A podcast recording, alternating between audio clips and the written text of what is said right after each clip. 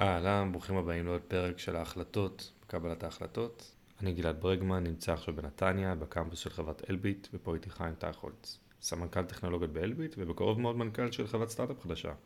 היום אני אדבר עם חיים על איך עוזבים סטארט-אפ ועוברים לחברת ענק, ואיך עושים את זה שוב אחרי כמה שנים, רק הפוך. עוזבים את חברת הענק וחוזרים לשורשים, מקימים סטארט-אפ. אז חיים, בוא תספר קצת על עצמך למי שלא מכיר. היי, אה, אני חיים, אני בן 54, אב לארבע, גר בכפר יונה, אה, עובד בחברת אלביט כסמנכ"ל טכנולוגיות, ולמעשה אני אה, למעשה טכנולוג, שכל הקריירה שלי עד עצם היום הזה היא נסבה סביב עולם הטכנולוגי. זה התחיל כבר אחרי הצבא, הלכתי ללמוד בטכניון, מהנדס תוכנה. אחר כך עבדתי באלביט כמה שנים כמהנדס תוכנה והתקדמתי בתפקידים שם. עזבתי לטובת הקמת סטארט-אפ. סטארט-אפ היה בעולם ה app stores, למעשה זה היה בשנת 2000, עוד לא היו אפליקציות כשאנחנו פיתחנו app store, אבל האמת שזה די הצליח.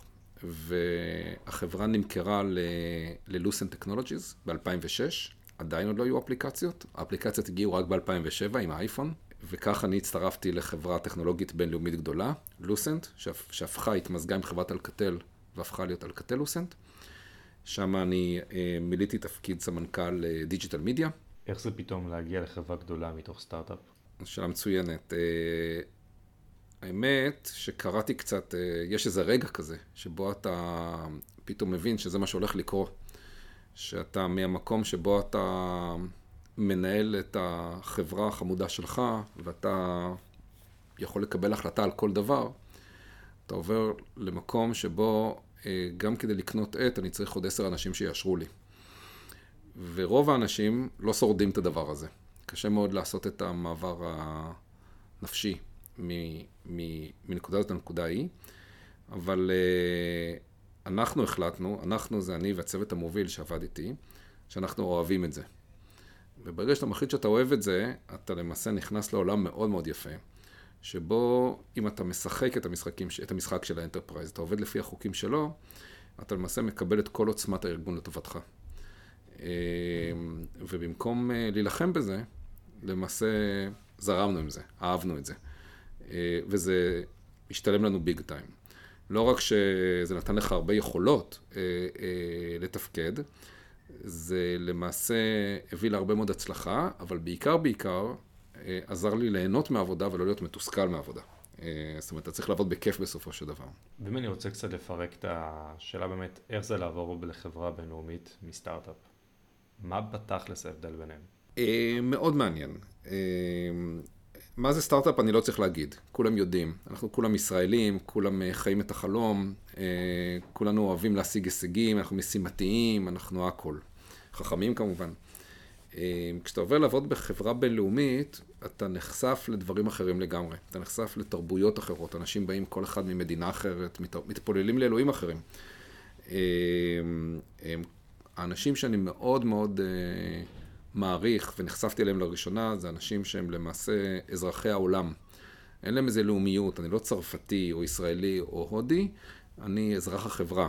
זה אנשים שמבלים שנתיים פה ושלוש שנים שם, ו, אה, ומפתחים איזושהי אה, יכולת גלובלית שהיא באמת אה, לא נמצאת אצל הרבה אנשים, אנחנו לא מכירים הרבה ישראלים כאלו.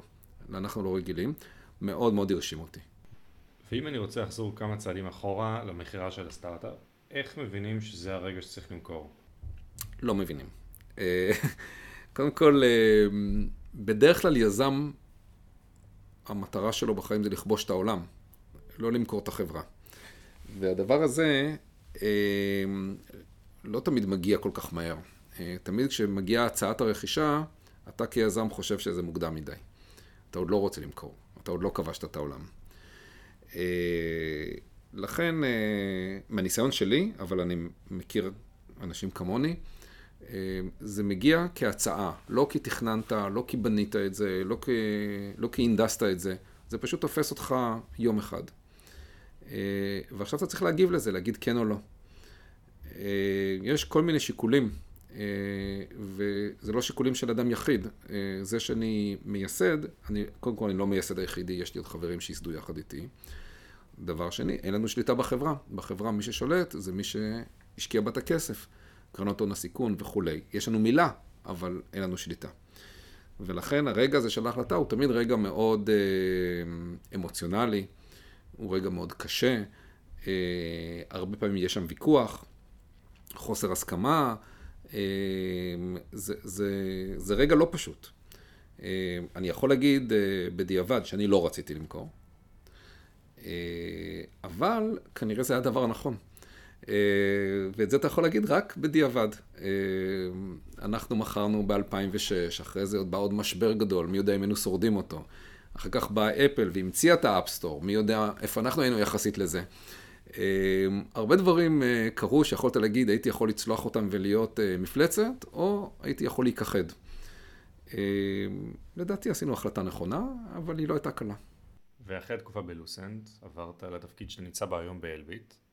והשאלה נראה לי המתבקשת זה למה דווקא אלביט? אה, כן, אז אה, קודם כל זה באמת דרך אה, לא סטנדרטית. בדרך כלל אנשים שעוברים להיות בתפקיד גלובלי ולהיחשף לעולם, הם בדרך כלל לא בדיוק נהנים מלהתקפל חזרה לתוך חברה ישראלית. בגלל מה שדיברנו קודם, בגלל החשיפה לתרבויות, בגלל החשיפה לגודל, בגלל הבנה איפה הטכנולוגיה באמת קורית, ואיפה שהיא באמת קורית זה בתוך החברות הטכנולוגיות הגדולות. אה, אה, עם כל הכבוד למה שקורה פה בישראל, אנחנו עוזרים לזה לקרות, אבל הדברים לא מתרחשים בישראל.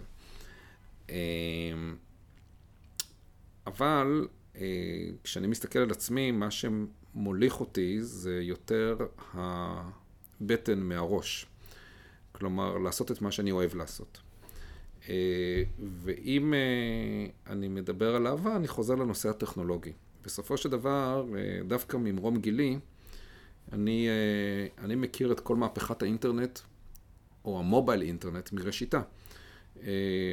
כשאני הקמתי את הסטארט-אפ שלי, אז לטלפונים לא היה אינטרנט ולא היו אפליקציות. והיום זה הכל. ו, ו, וראיתי איך זה קורה. ראיתי את התהליך, ראיתי את הדרך, הייתי חלק, מה, הייתי חלק מהסיפור הזה. ועכשיו, כשאתה מסתכל על העולם, אתה אומר, אוקיי, מהי המהפכה הבאה? איפה הדברים האלה קורים? ולשם אני הולך. אני הולך לאיפה שמעניין, לאיפה שיש את האתגרים הטכנולוגיים. אבל בסוף, למה דווקא הלכת על אלביט? איך אתה יודע שזו ההחלטה הנכונה בשבילך?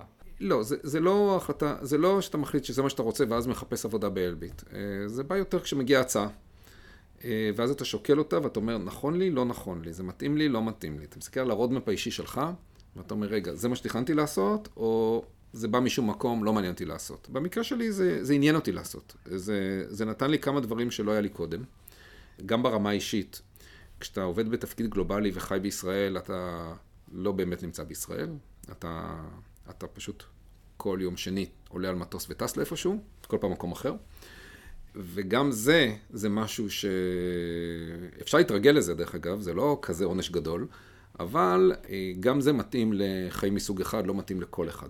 אבל יש עוד דברים. למעשה הסיפור שנמצא היום דווקא בעולם הביטחוני, בעולם הצבאי, שנקרא טרנספורמציה דיגיטלית, כלומר, איך, איך מהפכת הדיגיטל, ואני מתנצל על זה שאני משתמש במילים של שנות האלפיים, משפיעה על העולם הצבאי, זה עוד לא קרה. אותה מהפכה שקרתה בשנות האלפיים, אה, לנו כ, כאזרחים, היא לא קרתה בתחום הצבאי, והיום הצבא בכללותו, הוא למעשה, במקום להיות זה שממציא טכנולוגיות, הוא רץ ומנסה לאמץ טכנולוגיות שהומצאו במקומות אחרים, וגם לא מצליח לעשות את זה מספיק מהר, כי הוא גוף איטי. ופה יש באמת אתגר גדול, שמאוד מאוד אה, אה, גירה אותי לעסוק בו, וזה מה שאני עושה. מביא את מה שאני יודע מהעולמות האחרים לתוך העולם. הטכנולוגי הביטחוני. אמרת מקודם שיש לך איזשהו roadmap שלך. אתה יכול טיפה להרחיב על זה? כן. איך מתכננים כאילו roadmap? זה משהו שתכננת מגיל צעיר? זה משהו שאתה מתכנן בשנים האחרונות שלך? זה משהו שמתגבש. זאת אומרת, אמ, בגיל צעיר אני, ידעתי, אני כבר ידעתי שאני אהיה מהנדס תוכנה. כי אהבתי את זה בתיכון. אני אמ, למדתי את זה במקרה, ומצאתי שזה נהדר. שזה, שאני מוכשר לזה, שזה מרתק אותי, והחלטתי שזה מה שאני אעשה, וזה באמת מה שעשיתי. ו... חוץ מלהגיד, אני אהיה מהנדס תוכנה, לא ידעתי להגיד הרבה על ה roadmap שלי. אבל בעולם הזה אתה לומד המון. אתה לומד, אה, אתה לומד, לא לומד תוכנה. כל פרויקט שאתה עושה, אתה למעשה לומד מקצוע חדש, בתחום, בתחום שבו אתה למעשה בונה לו את הפתרונות. אה, אתה לומד הרבה על תהליכים, אתה לומד הרבה על עבודה בתנאי לחץ, אתה לומד הרבה על הכוח של צוות, אתה לומד הרבה על איך קבוצה קטנה יכולה לשנות את העולם, אה, אתה לומד הרבה על עבודה בתנאי לחץ. הקומבינציה הזאת היא למעשה מצע מאוד מאוד עשיר, שעליו יכולים לצמוח הרבה מאוד דברים, אתה כאישיות, אם יש לך את זה, אם אתה אוהב את כל מה שאני אמרתי, אז למעשה אתה נמצא במקום שאתה יכול אה, להיות מאוד מאוד משמעותי. ועכשיו אתה רק צריך לחפש את המשמעות שלך. יש לך את הכוח, יש לך את היכולת, העולם פרוס לרגליך, עכשיו תחליט מה, מה באמת, איפה אתה רוצה להשפיע בעולם הזה. אז אולי זה כשאתה בוחר תחום מקצועי, אולי כשאתה אומר, אני, אני רואה איך כלכלת העולם משתנה ואיך אני חלק מזה. אתה רואה איך תרבות הצריכה משתנה. זה ברמות מאוד מאוד אה, אפילו, אה, אפשר להגיד, אה, גלובליות, אנושיות. כשאתה למשל מסתכל על האוכלוסייה באפריקה ומה שהיא עברה ב-20 שנה האחרונות בעקבות התקשורת, ומה עבר שם, ועל איזה שלבים הם בכלל דילגו כי לא היו נחוצים, יש הרבה תופעות שאתה רואה ואתה אומר, בואנה, אני חלק מזה. אז זה מה שמרתק אותי. יש פה איזשהו סיפוק. כאילו. המון, המון סיפוק. אתה מרגיש חלק מזה באמת. אבל אם אני עדיין מנסה לפרק את הלמה דווקא אלביט, מה בהצעה שלהם שכל כך קרץ לך? מבחינתי, בסיפור. הבעיה שנתנו לי לפתור, ביקשו ממני לפתור אותה, היא בעיה מאוד מורכבת, מאוד גדולה, מאוד מסובכת.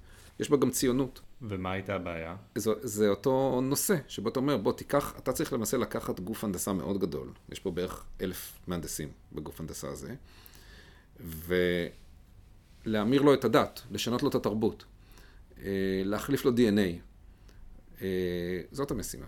ואיך נראה תהליך כזה של החלפת DNA של חברה או תרבות ארגונית? אוקיי, אז uh, תהליך כזה הוא... Uh, אני מסתכל עליו כמין משולש, עם uh, שלושה קודקודים, שכל אחד יש לו uh, משמעות אחרת. אחד, קודם כל, bottom up. האנשים, המהנדסים, הם צריכים שיהיה להם את הידע, שהם יבינו את העולם החדש הזה. זה בא רק על ידי זה שאתה פותח אותם לעולם וגורם להם ללמוד ולעסוק בנושאים שיקדמו אותם. זאת אומרת, היום מהנדס שלא יודע מה זה ענן, מהנדס שלא יודע מה זה אינטרנט, מהנדס שלא יודע מה זה חוויית משתמש, מהנדס שלא יודע מה זה אפליקציה, אה, אה, אה, וכן הלאה וכן הלאה וכן הלאה, הוא לא מהנדס. או הוא לא מהנדס שמסוגל לעבור את החוויה הזאת שנקראת טרנספורמציה דיגיטלית. אני יכול לומר לך שיש הרבה מאוד מהנדסים שלא יודעים את הדברים האלו. אז אתה יכול להגיד לי משהו, כל מהנדס מתחת גיל 30 בטוח יודע. נכון, אה, יש גם כאלה בני 35. מקווים שיודע. אה, כן, כן אה, אז זה פן אחד של העניין. פן שני של העניין, והפן היותר מסובך, זה הנהלה. גם אם כל המהנדסים יהיו פיקס וידעו וירצו לעשות בדיוק את הדברים הנכונים, בסופו של דבר מי שקובע מה יקרה ואיך יקרה זה הנהלה. והנהלה בדרך כלל היא בנויה מאנשים יותר מבוגרים, יותר שמרנים, שעשו דרך מסוימת בחיים ולא דרך אחרת. וקשה מאוד לקחת את תרבות האינטרנט ולהכניס אותה לתוך תרבות ה defense. אה, זה אנשים שגדלו בערוגות שונות, ולכן לשנות mindset של הנהלה, זאת המשימה הקשה מאוד מאוד מאוד, הכי קשה. ואם אני רוצה לקחת את התהליך שעשית עם הנהלה באלביט כמקרה לדוגמה, בשביל אנשים אחרים שמאזינים עכשיו ורוצים לעשות גם בחברה שלהם שינוי, תספר לנו קצת איך זה היה מהזווית שלך. כן, אז קודם כל, לספר את הסיפור מבלי לעצבן. זה קשה. כי תמיד כשאתה אומר, לא, אל תעשו ככה, תעשו ככה, כבר אתה מעצבן. הובלת שינוי. בחברה זה נושא. ו... אה, ומאוד קשה, בדרך כלל הנהלה, ובייחוד הנהלה בכירה של חברה גדולה, אה, ש... שמגלגלת מיליארדי דולרים בשנה, לא כל כך אוהבת שאומרים לה, אה, לא, בעצם אתה לא מבין, עושים את זה אחרת. גם הוא כנראה כן מבין, הוא כן עושה משהו טוב אה, בסופו של דבר. אז הגישה היא לא הגישה הפרובוקטיבית. היא לא בוא תתקע את האצבע בעיני, בעין ותסביר למה זה לא טוב. אה, כמובן שהיא מורכבת מאנשים שמאוד מביני עניין, מאוד חכמים, מאוד רוצים להתקדם ומאוד רוצים את השינוי. אבל עדיין, DNA אה, אה, ונהלים, וזו ספינה גדולה שצריך לנווט. גם אם אתה הפנית את ההגה, היא לא פונה. אז, אז דבר אחד זה קודם כל אה, לספר את הסיפור מבלי לעצבן. אתה צריך למצוא את ההזדמנויות הנכונות וכולי. דבר שני, אתה צריך להוכיח. לדבר, כולנו יודעים. לעשות, חלקנו. מה זאת אומרת להוכיח? אתה צריך להביא משהו שנעשה פה בחברה בדרך אחת, לעשות אותו בדרך אחרת, ולראות שזה יותר טוב. עד שלא רואים בעיניים לא מבינים. אז בעולם הצבאי יגידו, טוב, תראה לי מערכת מבצעית, זה מצוין באינטרנט, תראה לי מבצעי. תראה לי את זה בשטח, תראה לי את זה על החייל, תראה לי את זה בטנק. נגיד שאני אראה את זה, יגידו, טוב, אבל רגע, איך אני עושה מזה כסף? ואתה צריך להיות עם תשובות לכל הדברים האלו. עכשיו, קודם כל אני לא יכול להגיד שהצלחתי. אני עדיין בתהליך. אני חושב שיש לי הרבה הישגים בדרך הזאת, ואין ספק שה mindset של החברה משתנה בכיוון, בכיוון הנכון. אני, גם אני עצמי קצת אה, למדתי פה, קצת הרבה למדתי פה, אה, על התהליך הזה. בעולם הרומנטי שממנו אנחנו באים, אם אתה אומר משהו נכון, כולם יקשיבו לך ויעשו מה שאמרת, והכל יסתדר בדיוק כמו שצריך להסתדר. בעולם המעשי, להגיד לוקח זמן, לשמוע אותך לוקח זמן, להבין לוקח זמן, לשנות לוקח זמן, וזה מצטבר לשנים. זה לא אה, שבוע, שבוע הבא, עוד שבועיים, יאללה, אנחנו אחרי זה. זה שנים, זה תהליך שלוקח הרבה שנים כדי שהוא יקרה. אה, וזאת אחת התובנות המרכזיות שלי מהסיפור הזה, זה גם כשהתחלת את המלאכה, ייקח שנים עד שתראה את זה מתחיל לזוז. אה, וכאן דרושה סבלנות, וכאן דרוש אולי חלק מאותן תכונות שדיברת עליהן קודם, אה, אה, כשאתה עובר מסטארט-אפ לחברה גדולה, בסטארט-אפ, אוקיי, מחליטים היום, מחר נעשה אחרת, מה הבעיה? הנה, אני אגיד לך, תעשה אחרת. אם אתה לא עושה אחרת, אני אגיד לך למה אתה לא עושה אחרת. אפשר להגיד חד וחלק שזה היתרונות בסטארט-אפ. בסטארט-אפ זה כיף. בחברה גדולה, גם אם מנכ"ל החברה אמר, מעכשיו לא עושים ככה, עושים אחרת, ייקח זמן עד שזה יקרה. ייקח זמן. ואתה צריך להתאים את הציפיות שלך, ואתה צריך להבין. מה שכן, כשזה קורה, זה קורה בגדול. אז פה יש איזשהו תהליך שינוי מאוד מאוד מעניין, תהליך שינוי של חברה, שאני פשוט לומד. אני, אני חלק ממנו, אבל גם לומד ממנו המון, מהתהליך עצמו. אה, לא אמרת את זה פה, אבל אתה בדרך להקים עוד סטארט-אפ. כן, זאת התוכנית. ואני חייב להבין איך אתה מקבל החלטה פתאום לעזוב את התפקיד של סמנכ"ל טכנולוגיה באלביט ולחזור לעולמות הסטארט-אפ. טוב, אז אני מרגיש שאני לוקח את הטוב מכל העולמות, אה, בסופו של דבר. אה, אה, אחת האחריות שלי בחברה עכשיו זה לראות, אחרי שהבנו והבנו את התהליך שינוי הזה, זה להגיד, אוקיי, אבל יש פה בתוך החברה הרבה מאוד טכנולוגיה שרלוונטית לשווקים שהם לא ביטחוניים. מה עושים עם זה? איך אנחנו נהנים מהשימוש בטכנולוגיה שלנו בשווקים אחרים. וזאת האחריות שלי. כלומר, אני מסתכל על, על, על העולם הלא צבאי כטכנולוג, וכאחד שכן מבין את העולם העסקי ואת העולם השוק, ואומר, יש פה שוק בשבילנו, בוא נלך, בוא נתקוף אותו. ואיך תוקפים שוק חדש בחברה? שוב, זה לא עניין של החלטה, אז מה אם החלטתי? לא יקרה. אה, כי כולם עסוקים במסלול העיקרי. אמ, הדרך היא באמצעות הקמת חברות. למעשה, כשהחברה תחליט שהיא, יש לה תחום מסוים שמעניין אותה, אבל הוא לא תחום העיסוק העיקרי שלה, אין לה, לדעתי, אין לה דרך להצליח בזה, אלא אם היא תקים חברה שתעסוק בתחום הזה, היא תקבל לתוכה את הנכסים מאלביט, את הנכסים הטכנולוגיים, אולי גם אנשים, אולי גם עוד דברים שהחברה יכולה לעזור בהם, אבל בגדול תשלח אותה לדרך ותגיד בהצלחה. וזה מה שאני הולך לעשות. זה לא לעבור מסטארט-אפ, לעבור לחברה גדולה ואז לסטארט-אפ, אלא למעשה זה תהליך של אבולוציה, אני חושב שאני מתקדם. אמ, כלומר, אני לוקח אה, עכשיו אה, חברה גדולה עם כל העוצמה שלה, ונגיד שאני יודע להבין את זה כבר, ולהבין את הניואנסים של הדבר הזה, ועכשיו אני אומר לחברה גדולה, בוא נתנהג כמו חברה קטנה. בוא נהיה חברה קטנה. יש הרבה מאוד יתרונות לחברה קטנה. אז עכשיו, כשאנחנו נקים את החברה הקטנה הזאת, והיא יוצאת מתוך מתוך אלביט, אבל היא לגמרי סטארט-אפ, פשוט אלביט בלד מניות בה. היא מתנהגת כמו סטארט-אפ, היא תוקפת את השוק כמו סטארט-אפ, יש לה vision של סטארט-אפ, היא עוסקת ב market creation, היא ממציאה את השוק שלה. אז אם אני בא עם הניסיון שלי, שכבר עשיתי דברים כאלו בעבר, ובא עם הניסיון שלי, שכבר אני יודע איך לנתב את המשאבים העמודים לרשותי מתוך החברה לתוך הפעילות הזאת, כנראה שנצליח. אה, וההצלחה הזאת תהיה הצלחה מאוד אה, מרגשת מבחינתי, כי, כי זה אומר שבאמת עשינו משהו שבדרך כלל לא עושים. אה, זה לא הימור, זה הימור על בטוח. אז למי שלא מכיר, קוראים לתהליך הזה ספין-אוף, אבל איך פתאום הסטארט-אפ אמור להתנהג? הוא אלביט? הוא סטארט-אפ? יש לנו פשוט שני פנים. לפעמים אתה מופיע כסטארט-אפ, ואתה מגניב, ואתה יפה, והכול, ולפעמים אתה בא עם הלוגו של אלביט, ואתה אומר, אני אלביט. אה, אה, ויש מקומות שהלוגו של אלביט אה, גורם למי שמדבר איתך לעשות לך הרבה כבוד והרבה הערכה, ועוד לא ראו מה יש לי בכלל, רק בגלל שבאתי עם לוגו. שזה בהחלט נהדר לסטארט-אפ לבוא ולנפנף בזה. מצד שני, יש מקומות שהלוגו הזה לא כזה עושה טוב. אומרים, אה, רגע, אלביט זה old fashion, אה, זה ביטחון, אה, סייבר, אה, זה לא, לא מתאים. צריך לדעת טוב מאוד איפה ממנפים את היכולת הזאת. אז אתה בעצם אומר שהטיפ שלך מהפודקאסט הזה זה להעתיק את הלוגו של אלביט בשורה התחתונה. שים את הלוגו של אלביט, יצליח לך. ואם אני רוצה קצת לדבר על התפקיד שלך עכשיו, איך נראה day in a life כסמנכ"ל טכנולוגיה באלביט? או אם אני אדייק את השאלה, מה ההחלטות שאתה מקבל בתפקיד שלך כל יום? קודם כל אני אתחיל, אני אתחיל ואגיד אולי עוד משהו שגם שייך לנושאים קודמים, שאלביט היא חברה מיוחדת. היא חברה מאוד מאוד גדולה, זו חברה של מעל 16 אלף עובדים, אה, אבל היא די סטארט-אפ.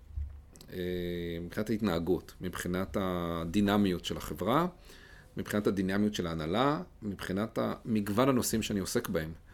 אה, וזו חברה מאוד מאוד מאפשרת. איך זה משליך עליי? אה, זה פשוט, אני עוסק במגוון דברים. אני לא רק מנהל ארגון, אני גם ארכיטקט תוכנה, ואני גם סטארט-אפיסט, ואני גם משתתף פה בחשיבה טכנולוגית ובחשיבה אסטרטגית, ואני גם עושה מכירות. ואני גם אה, בונה שותפויות וגם מחפש טכנולוגיות חדשות ומעניינות, כל זה, זה העבודה שלי. עכשיו, אה, בהרבה מקומות שתלך אליהם, אתה תשמע על אנשים שאחד התפקיד שלו זה לחפש טכנולוגיות, והשני התפקיד שלו זה למכור, והשלישי זה התפקיד שלו לנהל אה, קבוצת תוכנה ש, שיעשו את זה. אה, אני חייב לומר שעם כל ההיסטוריה שלי לא ראיתי כזה תפקיד, שבו פשוט אני עושה את הכל. אה, וזה די טיפוסי, וזה כיף לא נורמלי. אז זהו, רציתי להגיד שהיום שלי הוא כיף. כלומר, אם אני, כל יום שאני מתחיל את היום, קודם כל היום הוא מגוון מאין כמותו. הוא מורכב מאוסף שלם של פעילויות שבאות מכל עולמות התוכן שסיפרתי עליך קודם, עליהם קודם. אה, ולכן אני עובר מנושא לנושא לנושא לנושא, וממש עושה סוויץ' בראש, ופתאום אני בן אדם אחר עם יכולות אחרות, עם משימות אחרות. זה כיף גדול. דבר שני, זה גם משתנה במהלך היום. כלומר, כשאני מתחיל את היום, ואני בדרך כלל מתחיל את היום בקפיצה, אני אומר, איזה כיף, יש לי את כל הדברים האלה לעשות היום, זאת ההרגשה, לא איזה באסה, זה איזה כיף. עוד באותו יום השמיים עוד יפלו אליי שלוש פעמים. כלומר, עוד הכל יתחרבש, ויבואו דברים, ואני צריך לפתור בעיות, ויהיו משברים, ואני צריך לפתור... וכל זה אני יודע בתחילת היום. אני יודע שזה יבוא. אני מוכן לזה. והחלטות, בלי סוף. אז, אז ההחלטות הן קורות כל הזמן. זה גם החלטות שהן החלטות עסקיות. כדי לזכות בעסקה מסוימת אתה צריך לעשות מהלך עסקי שקשור בכסף, שקשור ב- ב- ביכולת מסוימת שתפתח אותה או לא תפתח אותה כדי שיהיה לך יתרון על התחרות או מין דברים כאלו. יש החלטות שהן לגמרי טכנולוגיות, שאני יושב כאן עם הצוות שלי ואנחנו חושבים איך נוציא מהשרת הזה ביצועים יותר טובים. בואו נעשה את התוכנה יותר אופטימלית ככה או ככה, אני בהחלט משתתף בכאלה פגישות. יש פגישות שהן פגישות שהן בכלל חוויית משתמש, ככה יותר טוב או ככה יותר טוב. יש פגישות שהן פגישות, אה, נקרא לזה הבירוקרטיות, תקציב, תוכנית עבודה, אה, גיוס אנשים, הדרכות, כל מיני דברים שמנהלים עושים בחיים, כן, אה, בחיים שלהם. וגם השתתפות בפגישות הנהלה, בדיונים אסטרטגיים, בדברים כאלו, שגם שם כל דבר זה משנה. באלביט זה מקום שהוא חברה כל כך גדולה, שגם כל החלטה יש לה הרבה משמעות. לפעמים החלטה היא החלטה של עשרות מיליוני דולרים. אה, בהיקפים, ולפעמים אפילו יותר מזה. ולפעמים ההחלטה היא קטנה, קטנה, קטנה, קטנה. היא מה הולך לקרות בחצי שעה הקרובה, ו- ו- ולכולם נותנים פה את אותה חשיבות. כאילו, אתה לא, אתה לא לפעמים מתעסק בדברים מאוד מאוד חשובים, לפעמים דברים לא חשובים בכלל. מבחינתך אין הבדל בין החלטה קטנה להחלטה גדולה לצורך העניין. אתה מסתכל עליהם באותה הצורה. לא, אין הבדל גדול. אני, אני אישית מאמין במה שאני קורא לו Good Engineering. אבל זה, תעשה דברים טוב, מקצועיות. כלומר, בסוף אתה צריך, כשאתה מקבל החלטות, לעשות את זה בצורה הכי מקצועית שאתה יכול, מתוך הבנת המטרה. למה אתה עושה את זה? אתה לא עושה את זה סתם, אתה עושה את זה כי אתה מנסה להשיג משהו, תשפוט את זה לאור המטרה שאתה אתה מנסה להשיג. אז זה דבר אחד. דבר שני, ההחלטה שאתה מקבל לא מנותקת מהעולם.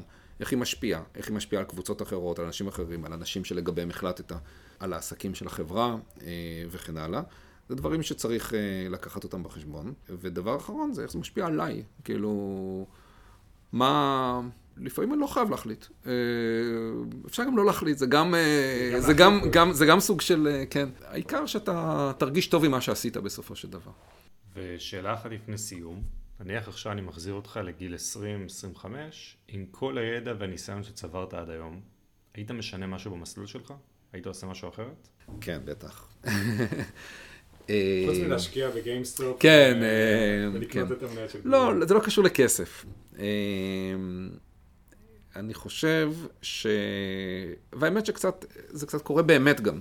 אני שייך לדור שאצלו הגיע האינטרנט. לפניי לא היה, ואחריי נהיה. אני חושב שזו חוויה לא נורמלית. כלומר, אה, אתה יותר שייך לדור שנולד לתוך זה. אבל אה, העולם הוא עולם אחר ב- לפני ואחרי.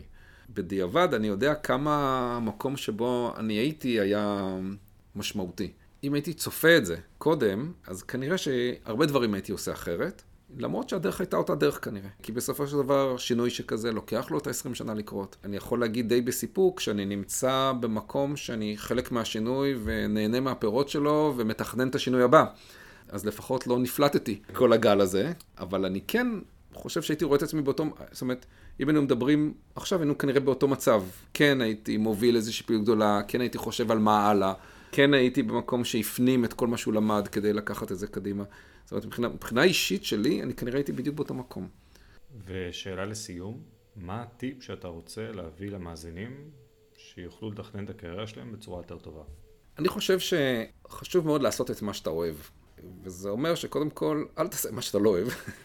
אה, לא עושים דברים כי, כי זה מקצוע טוב, כי מרוויחים שם הרבה כסף. זה, זה, לא, זה, לא, זה, זה לא נכון הדבר הזה. זה, זה...